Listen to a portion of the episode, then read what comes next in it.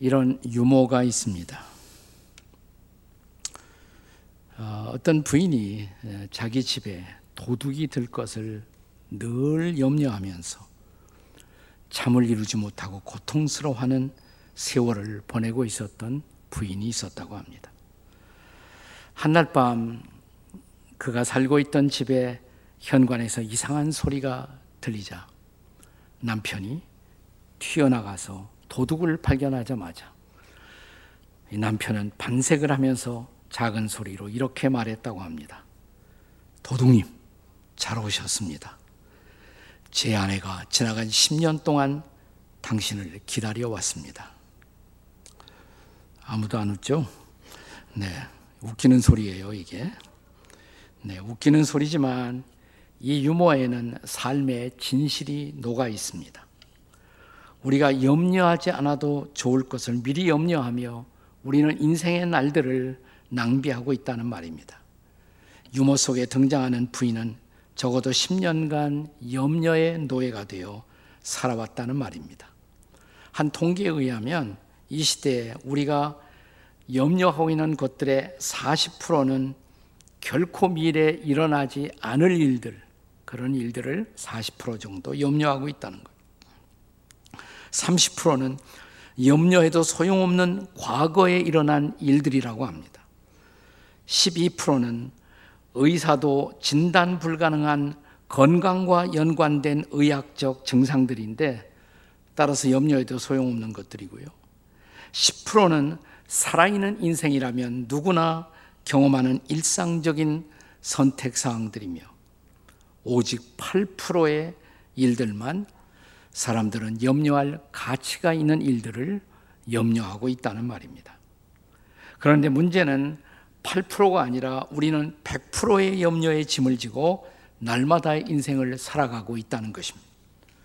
오늘 예수님이 제 아들에게 말씀하신 염려는 주로 일상적 선택 사항과 관련된 일들처럼 다가옵니다. 본문의 22절을 보세요. 22절 다 같이 시작. 또 제자들에게 이르시되 그러므로 내가 너희에게 이르노니 너희 목숨을 위하여 무엇을 먹을까 몸을 위하여 무엇을 입을까 염려하지 말라. 물론 예수님 당시에 팔레스타인에 살고 있던 민중들의 삶은 날마다의 생존을 걱정해야 하는 인생의 바닥에 처한 상황들이었을 것입니다. 여기 목숨을 위하여라는 단어가 바로 그런 상황을 우리에게 연상시키고 있습니다. 따라서 당시의 사람들에게 무엇을 먹을까, 무엇을 입을까는 선택이 아닌 삶의 실존이었을 것입니다. 하지만 본문을 작금의 우리 한국적 상황에 적용하여 교훈을 얻기 위해서는 이제 생존까지는 걱정하지 않아도 되는 오늘, 이런 오늘을 살고 있는 우리에게는 염려거리가 주로 선택과 관련된 문화적 걱정들이 대부분이라고 할 수가 있을 것입니다. 실제로 오늘 아침에 일어나서 이 코빅 시대인데 오늘 점심은 내가 누구와 함께 어디 가서 먹지라는 걱정을 지금 하시는 분들도 있을 것이고 또 자, 오늘 교회에 나오시면서 이 주일 예배인데 내가 어떤 옷을 입고 교회에 가지? 그리고 요즘 나에게 마땅한 옷이 없구나. 이런 걱정을 하면서 오신 분들도 계실 것입니다. 1세기에 예수님의 제아들 못지않게 21세기를 살고 있는 오늘의 우리도 동일하게 염려하고 걱정하며 살고 있다는 말입니다. 특별히 오늘처럼 코로나 시대 자영업이 여의치 않고 또 우리들의 직장이 보장되지 못한 따라서 내일의 불안을 덜어주지 못하는 불확실성의 시대를 살면서 한층 무거운 삶의 염려가 저와 여러분을 짓누르고 있는 시대를 살고 있습니다. 자, 이런 시대에 염려를 극복하고 성도답게 살아가는 비결은 무엇일까요? 염려를 극복하고 성도답게 살 수 있는 비밀은 뭘까요? 첫째, 염려는 비생산적인 일임을 기억해야 합니다. 한번 따라서 하세요. 염려는 비생산적인 일입니다. 자, 본문의 25절 말씀을 보세요. 25절. 또 너희 중에 누가 염려함으로 그 키를 한 자나 더 알 수 있느냐? 현대어 번역 성경인 메시지 성경은 이 대목을 좀 더 실감 있게 이렇게 번역하고 있습니다. 한번 따라서 같이 읽어보세요. 거울 앞에서 설친다고 해서 키가 1cm라도 커진 사람이 있더냐? 그래봐야 소용없는 일인데 왜 야단 법석을 떠느냐? 네, 아주 실감나는 그런 번역입니다. 여기 본문의 키라는 단어는 실제로 원문에서 생명으로 번역될 수도 있습니다. 그렇다면 염려한다고 해서 생명의 시간을 한 시간이라도 더 연장할 수가 있느냐 이런 뜻이 됩니다. 그런 의미에서 염려는 비생산적이라는 것입니다. 염려 자체로 염려한다고 해서 염려하기는 문제가 해결되지 못하기 때문입니다. 그런데 여기 본문에서 사용된 염려라는 단어, 히라보 원문의 단어에는 메림나오라는 단어가 쓰여 있습니다. 메림나오. 네, 두 가지 단어의 합성어예요. 메리조. 이건 찢는다, 갈른다라는 뜻이고. 누스, 마인드, 마음이란 뜻입니다. 그러니까 이 단어의 본래 뜻은 마음이 찢어진다, 마음이 여러 갈래가 된다 이런 뜻입니다. 그러니까 우리의 마음이 찢겨서 통일되지 못하고 방황하고 있는 상태를 의미하는 것입니다. 결과적으로 우리의 감정이 불안해지고 스트레스의 지배를 받아 건강한 결정을 내리지 못하는 상태, 그것이 바로 염려의 상태예요. 염려하는 마음의 실체인 것입니다. 미국의 부자 가운데 하월드 휴스라는 부자가 있었습니다. 하월드 휴스. 이 사진에는 젊은 날의 하월드 휴스 비행을 비행을 좋아했어요. 그리고 나머 옆에는 늙은 날의 하월드 휴스 두 사람의 얼굴입니다. 한 사람입니다. 실제로는 자 그는 영화 제작자였고 항공업에 종사했고 방위 산업에도 종사했고 제조업에도 종사해서 큰 돈을 벌었습니다. 그는 재능이 많았고 창조적인 사람이었으며 모험심도 많았습니다. 스스로 비행기 운전을 하면서 그가 만들게 될 비행기의 장점과 단점을 찾아내기도 했습니다. 여러 번 죽을 고비를 넘겼습니다. 또 여러 편의 영화를 제작하면서 주인공으로 등장했던 여인들을 자기의 연인으로 삼아 영화처럼 인생을 살아보기도 했습니다. 그가 벌어들인 돈으로 부동산에 투자하여 어, 막대한 돈을 벌어들이는 재벌이 되었습니다. 그런데 어느 날부터 그는 매사에 사람들을 믿지 못하고 매사에 염려하는 그런 증세가 그의 마음을 사로잡았습니다. 마침내 그는 라스베가스의 어, 호텔의 맨 꼭대기층, 그게 다 자기 집이었는데 꼭대기층에 살면서 사람들을 만나지 않고 업무를 처리하기 시작합니다. 사람들을 만나는 것이 의심스러웠어요. 그가 나를 해치지 않을까? 또 나라에 나에게 어떤 불리한 일을 꾸미지 않을까? 그런 염려 때문이었습니다. 그래서 결제 서류나 사업 보고서도 바구니를 달아 창문으로 올려 보내서 결제를 하곤 했다고 합니다. 세균이 무서워서 물건을 손으로 만지지 않고 소독한 티슈와 그리고 수건만을 사용했다고 합니다. 코로나 시대를 미리 그는 다 연습했습니다. 자, 그는 마침내 건강이 악화되어 미국 휴스턴의 병원으로 급송되었을 때 그때 그의 몸무게가 어느 정도였냐? 41kg. 이 사람은 키가 190cm가 넘었어요. 그런데 몸무게가 41kg 상상이 되십니까? 근데 부, 그것도 왜 그러냐면 먹지 못해서 영양실조로 부자가 먹지 못해 영양실조로 41kg로 삐쩍 마른 채로 그는 죽어갑니다. 비단 영양실조뿐만 아니라 신부전증 여러 가지 합성증으로 말미암아서 그는 70세에 세상을 떠났습니다. 염려라는 강박증의 지배를 받은 불쌍한 한 부자의 최후였습니다. 그래서 예수님은 오늘 26절에서 말씀하십니다. 너희가 가장 작은 일도 하지 못하면서 어찌 다른 일을 염려하느냐?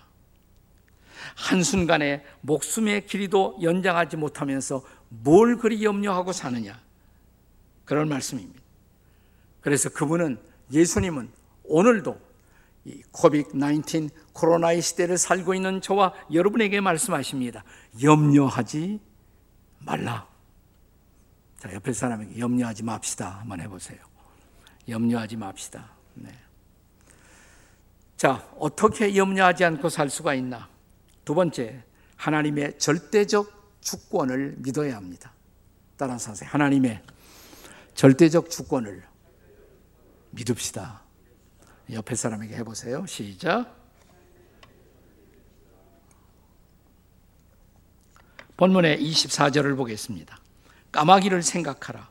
심지도 아니하고 거두지도 아니하며 골방도 없고 창고도 없되 하나님이 기르시나니 너희는 새보다 얼마나 더 귀하냐? 너희는 까마귀보다 더 귀한 존재가 아니더냐? 내가 까마귀를 돌보는데 너희들 돌보지 않겠느냐 이 말이죠. 성경에서 까마귀는 주로 부정한 새로 그렇게 분류되어 있습니다. 레위기 11장 12절 이하에 보시면 이렇게 시작이 돼요. 새 중에 너희가 가증이 여길 것은 새 중에 가증이 여길 새가 있다. 15절 까마귀 종류와 그랬어요. 그래서 유태인들은 참새는 먹어도 까마귀는 절대로 가까이 하지도 않고 먹지도 않습니다. 그런데 예수님은 말씀하시기를 나 하나님은 이런 까마귀도 버려두지 아니하시고 기르시고 먹이신다는 것입니다. 자, 왜냐하면 이런 까마귀도 여전히 하나님의 피조물이기 때문입니다. 그렇다면 하물며 하나님의 형상을 담도록 지음받은 인생은 까마귀보다 얼마나 더 존귀한 피조물인데 그가 우리를 그대로 버려 두시겠습니까? 문제는 하나님이 나를 이렇게 존귀히 보시고 돌보시고 계신다는 것을 내가 믿느냐는 것이에요. 내가 믿느냐는 것입니다. 이것이 바로 하나님의 절대 주권에 대한 신앙입니다. 이어지는 본문 27절을 보십시오. 27절 같이 읽겠습니다. 시작. 백합화를 생각하여 보라. 실로 만들지 않고 짜지도 아니하느니라. 그러나 내가 너에게 말하노니 솔로몬의 모든 영광으로도 입은 것이 이 꽃 하나만큼 훌륭하지 못하였느니라. 우리가 이스라엘에 가보면 이스라엘이 사실은 전체가 다 사막이에요. 하지만 그 사막 지대를 가다 보면 예쁜 꽃들이 아, 전혀 자랄 만한 환경이 아닌데 예쁜 꽃들이 지천으로 피어 있는 곳들을 가끔 발견하게 됩니다.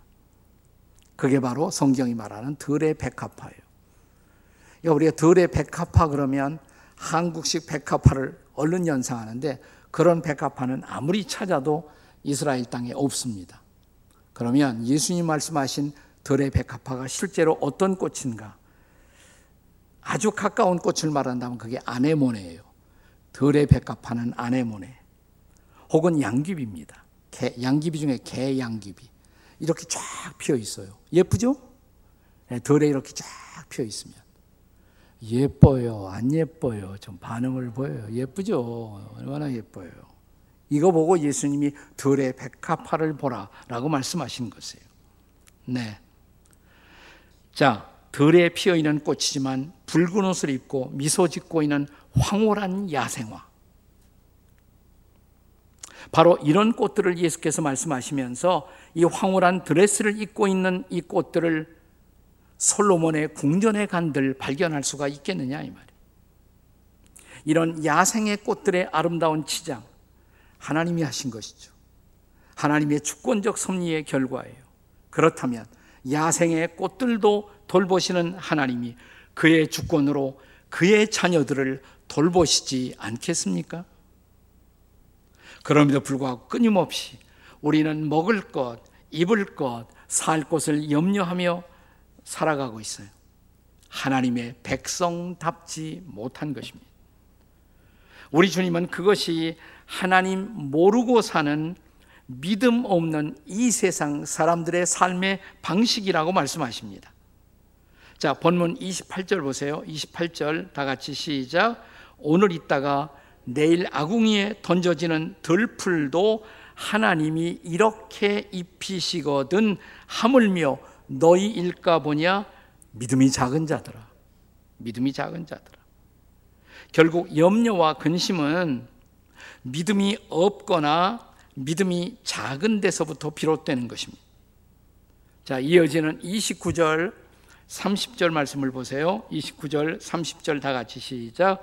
너희는 무엇을 먹을까 무엇을 마실까 하여 구하지 말며 근심하지도 말라. 이 모든 것은 세상 백성들이 구하는 것이라. 너희 아버지께서는 이런 것이 너에게 있어야 할 줄을 아시느니라. 아멘. 그렇습니다.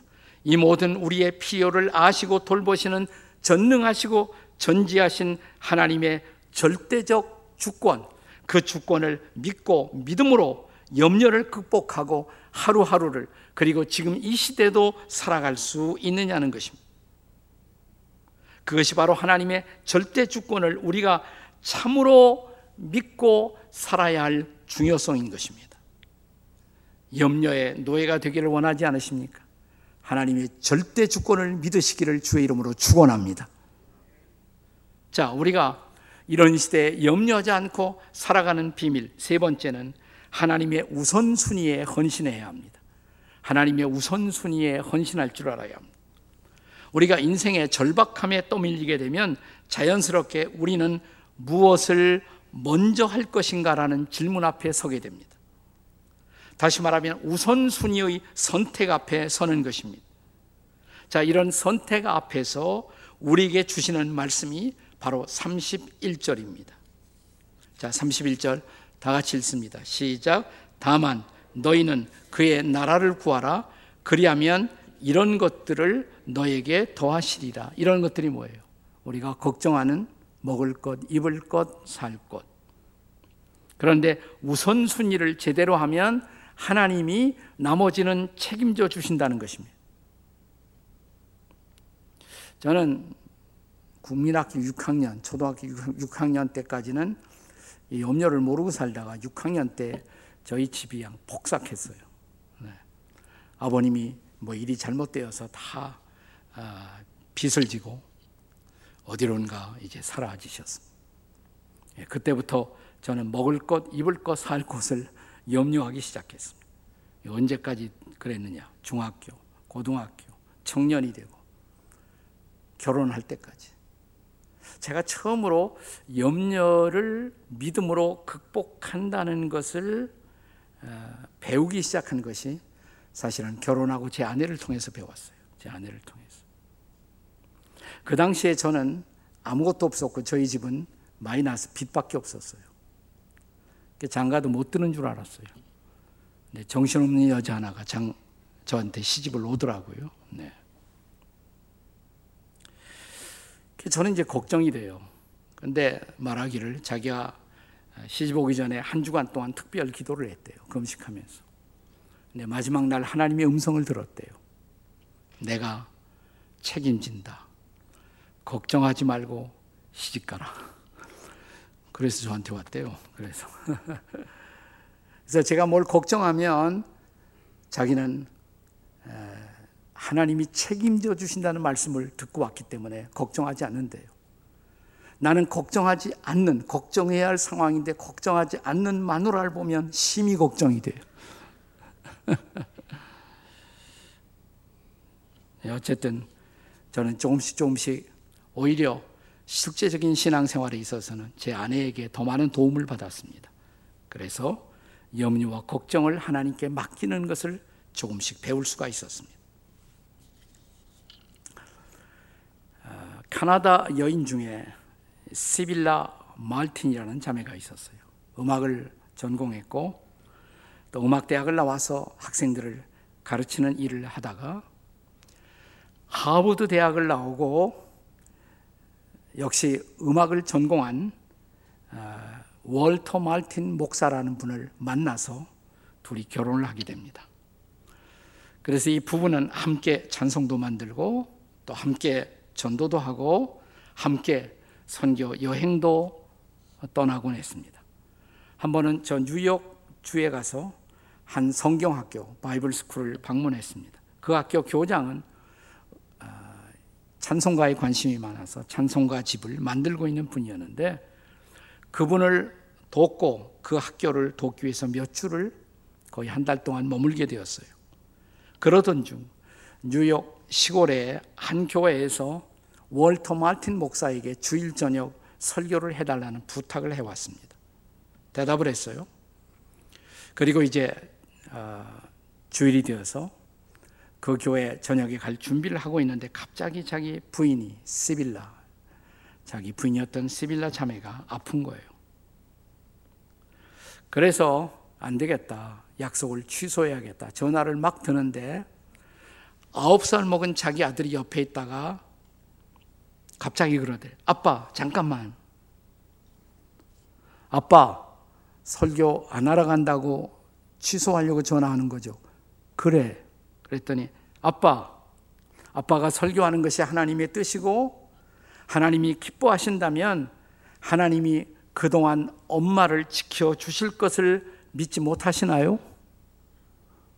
아홉 살 먹은 아들이. 네. 아, 그러니까 도전이 되고 은혜가 되었대요. 아들의 이 말이. 그래, 알았다. 그러면 네가 기도해 달라고. 함께 가족들이 기도하고 아빠 월터 말틴 목사는 어, 설교를 하러 갔어요. 그날 밤 집회에는 특별한 하나님의 은혜가 있었다고 합니다. 자, 그날 밤 설교를 마치고 집으로 돌아왔더니 아내가 어, 누워 있다가 일어나면서 빙그레 웃으면서 남편을 맞이하면서 여보, 내가 찬송시를 썼어. 그리고 찬송시 하나를 남편에게 보여주었대요. 읽어보고 나더니 좋은데 하더니 거기에 올겐이 있었는데 학교에 올겐 앞에 가서 앉더니 작곡을 시작했어요. 그래서 그날 밤 태어난 찬송이 우리 아까 특성으로 불렀던 자매 찬송가 382장에 너 근심 걱정 말아라. 그 찬송이 그렇게 탄생하는 거예요. 너 근심 걱정 말아라. 주 너를 지키리. 주 날개 밑에 거하라. 주 너를 지키리. 주 너를 지키리. 아무 때나 어디서나 주 너를 지키리. 늘 지켜주시리. 영어로 God will take care of you. Through every day. 날마다 이 말이에요. Over all the way. 모든 길에서. He will take care of you. 자, 그러니까 이 찬양은 아들의 믿음, 엄마의 시, 아빠의 작곡으로 태어난 가정 찬송이라고 할 수가 있죠. 이 찬송이 얼마나 많은 사람들에게 그동안 염려와 근심 속에 있던 사람들에게 은혜가 되었습니까? 오늘 코로나 코빅 19 시대를 지나고 있는 저와 여러분에게도 꼭 필요한 찬양이 아니겠습니까? 문제는 주님이 여러분과 저를 지켜 주신다는 것을 믿느냐는 것입니다. 믿으십니까, 여러분? 믿으면 그분이 지켜 주실 것입니다. 그분이 책임져 주실 것입니다. 이 시대를 당당하게 뚫고 나가시기를 주의 이름으로 축원합니다.